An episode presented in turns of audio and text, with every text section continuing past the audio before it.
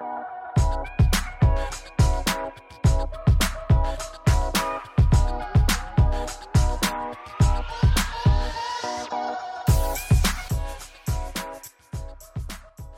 right, we are excited to have Ken Reeves here for uh, Talent Talks this week.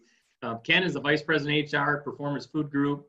Guy's been in the industry for 28 years in human resources. He knows um, a, a, bit of few, a few things about hiring and interviewing people, and so we're pretty lucky to have Ken with us today. Ken, thanks for joining us.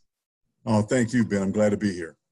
Absolutely. Well, hey, Ken, our, our first question is you know, we say right people, right seat. So we got to determine what is the actual right seat that we're trying to hire for. And, that goes into what are some of the baselines of that position. And then how do you get the stakeholders in your organization kind of all aligned about the right seat and how you're going to interview to it. So love to hear your insight on, on how to do that. Okay, thank you, Ben. So what we really think about first uh, when we're talking about a position, uh, we think about our customer, who our customer is and how we add value uh, to to that customer. So uh, when we look at putting a job together, it goes into that's that's the thought process. How does this position add value to our end user, our customer? And so one of the things that we do, um, we want to we're going out and we're talking about who we're going to bring in uh, for an interview for a particular job. Um, we want to know who we're talking to. Uh, we can we can assess a, a technical skill set from a resume. Uh, we can do behavioral interviewing and ask behavioral based questions. Uh, one of the tools that we found really, really uh, useful is the uh, predictive index, we will call the, the, PI. And so we'll go through the process of um, doing a phone screen uh, with candidates, uh, getting a good sense of their technical capabilities, how we think they'll fit culturally within our organization, because we do pride ourselves on having a family culture um, and then before they come in, if they're so if they're so chosen to come in for an interview, uh, we will send them the PI, and uh, we'll send that to them. They'll send it back, and uh, we'll we'll spend time. I mean, really going through that because we want to know how a person's hardwired. Uh, you know, when we see skill sets on a resume, those skill sets can be enhanced. Uh, those skill sets can be augmented. You know, you can change a person's skill set, but you know, you don't change who you are from a hardwire perspective. And so when we bring them in, you know, it tells us about a person being, you know, action oriented, you know, uh, their, their behaviors, uh, collaboration, attention to detail, and things like that.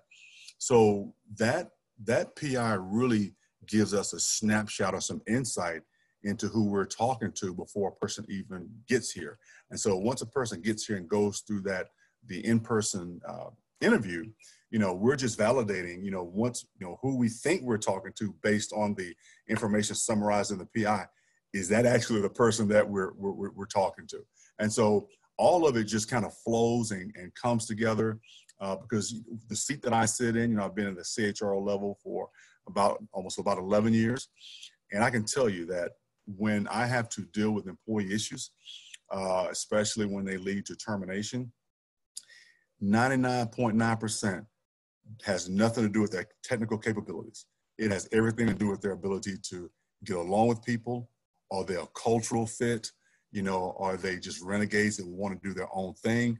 It, has, so I, I want to just underscore that. It, people's technical, technical abilities, you know, we can work with that. We can augment that. We can enhance that. But who you are at your core, ah, pretty hard to change that one you know, Ken, that's really interesting. You know, you think about the, the line, the hardwire resonated with me there, but also now you have that baseline of what the predictive index told you. So do you feel like your actual interview with the candidate is much more um, easier for you to objectify how you're looking at that candidate because you have something to go off of? You've never met this person before, but now you have their test results. Sure. And you're like, now this gives me a little sure. bit of a playbook on how to really dig into this candidate. Absolutely, absolutely. As a matter of fact, as a part of the PI, it will get based on a person's profile, it will give you some of the questions that you should dig into and you should ask. So I think that, you know, just regular interview questions, they're great. Uh, you may have some personal questions of your own, but really that PI gives you some questions that based on that person's you know, uh, profile that you really need to dig into because again, on the surface, you may not, you know, we all have blind spots. And, uh, you know, especially when we become uh, emotionally engaged or attached with a person that we're interviewing that we really, really, really like, you know, because if we really, really, really like people, we want them to succeed. And if we want them to succeed, then, you know, we're in a position where we can make sure that they succeed. But, you know, history tells me that, okay, you can want a person to, to succeed, you know, all day, but these are still some questions that you need to dig into uh, to see if indeed you're letting your emotional, your, your emotions and your emotional attachment or connection to this person override, you know, what you really should be looking into in terms of them being a good fit for the role.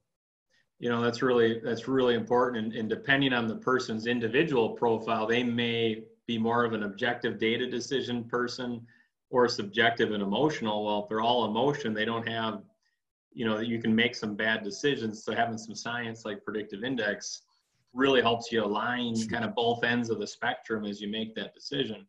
Um, sure. You know, how about, you know, and you're, you're on the topic of predictive index. What about post hire? You know, how is that, how is that played into post hire for you and how to best maximize your team? Well, um, it, it, again, you know what it's done for us, man, and what we're going to be doing going forward. Like I said, I've been here since December, and so what we encourage our supervisors to do is, uh, you know, touch base with your people, um, make sure that after 30, 60, 90 days, you know, they're still engaged because, you know, when people join your organization, they're excited. You know, they join you for a reason. It was something about your company, something about a supervisor, something about something that attracted them to your company. So when we have that, when that engagement is at its highest, we want to make sure that we're staying engaged with our employees in order to maximize their uh, their performance. So uh, we are doing a, a 60 day uh, check-in, but we're going to go to 30, 60, and 90, and then 120 day check-ins to make sure that you know we're we're still on the right tra- trajectory in terms of uh, uh, uh, garnering that that engagement. we do town hall meetings quite quite often. Well, we did them we did them quite often before COVID. Right now, we don't do them uh, quite as often. Um, I'll be glad when COVID lifts where we can do that. But one of the things also in terms of engagement and post hire, uh, what we do, Ben, is that we talk to our associates. we we say, okay, as a leadership team, how are we doing and what else can we be or what else can we be doing what can we be doing differently so one of the things that especially myself and the president of the opco uh, i've got tuesday nights and he's got wednesday nights. And so i'll stick around until maybe 10 o'clock tonight or to, well, tomorrow night. And uh, i'll just walk the floor and stay engaged with the people because like i said it's physically demanding work. And they say you know we don't see enough of leadership you know, uh, out on the floor because on the night shift, you know, none, none of the leaders are here. And so myself and the president, we're out there on the floor, you know, amongst the people, you know, where the where the rubber meets the road, and we're oh, keeping them encouraged. We're we're just we want to hear from them because a lot of times when a problem arises, you're trying to fix a problem. Well, we want to try as much as we can to get in front of problems, especially with new hires. Um, you know, is it what we, it, it, you know, did our message that attracted you to us, is it still resonating with you? And if it's yeah. still resonating with you, let's, man, let's keep that stuff going. But if we've gotten off kilter at all, man, let's figure out a way to get back. Because again, you know, like I, I talk to the new hires every Monday. Every Monday we have a set of probably 10 new hires uh, come in. And I, I, I say to them, hey, listen, listen, you know, just like, you know, we recruited you to come here to PFG, you had a choice to where you go to work. And uh, we're glad to have you, and we're glad for you to be here because you had a choice of who you're going to work for, just like we have a choice of who's going to work for us.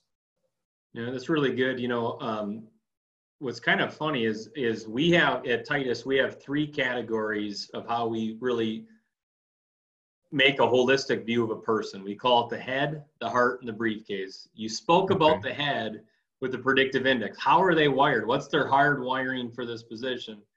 The heart, you just talked about it. We have to keep you engaged. We have to know your motivations, your values, your why. We got to make sure we're, we're tapping into that. And you talked about the skills, right? We call the briefcase the skills, and you can de- develop and modify those skills. But, you know, you might have hired a resume, but a resume is not walk, walked in the door the first day. a whole person walked in, right? And so, right. and you said you, you don't let people go for what they know, you let them go for who they are in many sure. situations. Um, right. And so I can, I really enjoy your holistic view of, of hiring with the head, keeping that, you know, front and center while you look at skills, you look at value fit. And it sounds like you're doing the same thing post hire, right? You, you're talking about values, your why, staying engaged. Um, I think earlier you mentioned how you like to use the predictive index to understand your own team and kind of coach them appropriately to their basic profile. Sure. Um, sure. You know, and right. so that's oh, really yeah. good. I mean, I, that's that's yeah. really that's really good. So, well, hey Ken, we appreciate your time. Or do you have something else? Sure. No, well, I was going to just uh, say this before we wrapped up. Uh, one of the things I think that makes a big difference uh, especially post hire and throughout their career, is constant real time feedback.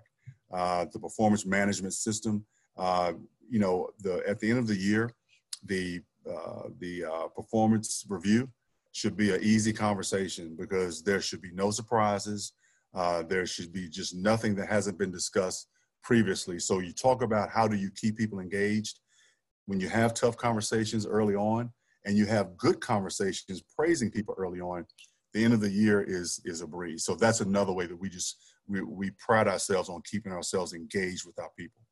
No, that's huge, and that's um, I don't know what your rhythm is, but we believe in weekly one-on-ones and quarterly conversations, so that end of the year you've had you've had a lot of dialogue, good, bad, or indifferent on development and, and moving people forward. So um, really love the insight today, Ken. Really, uh, really enlightening and great to hear that you guys are using some science and in your process as well. Appreciate your time. Sure. All right. Thank you, Ben. Sure appreciate you.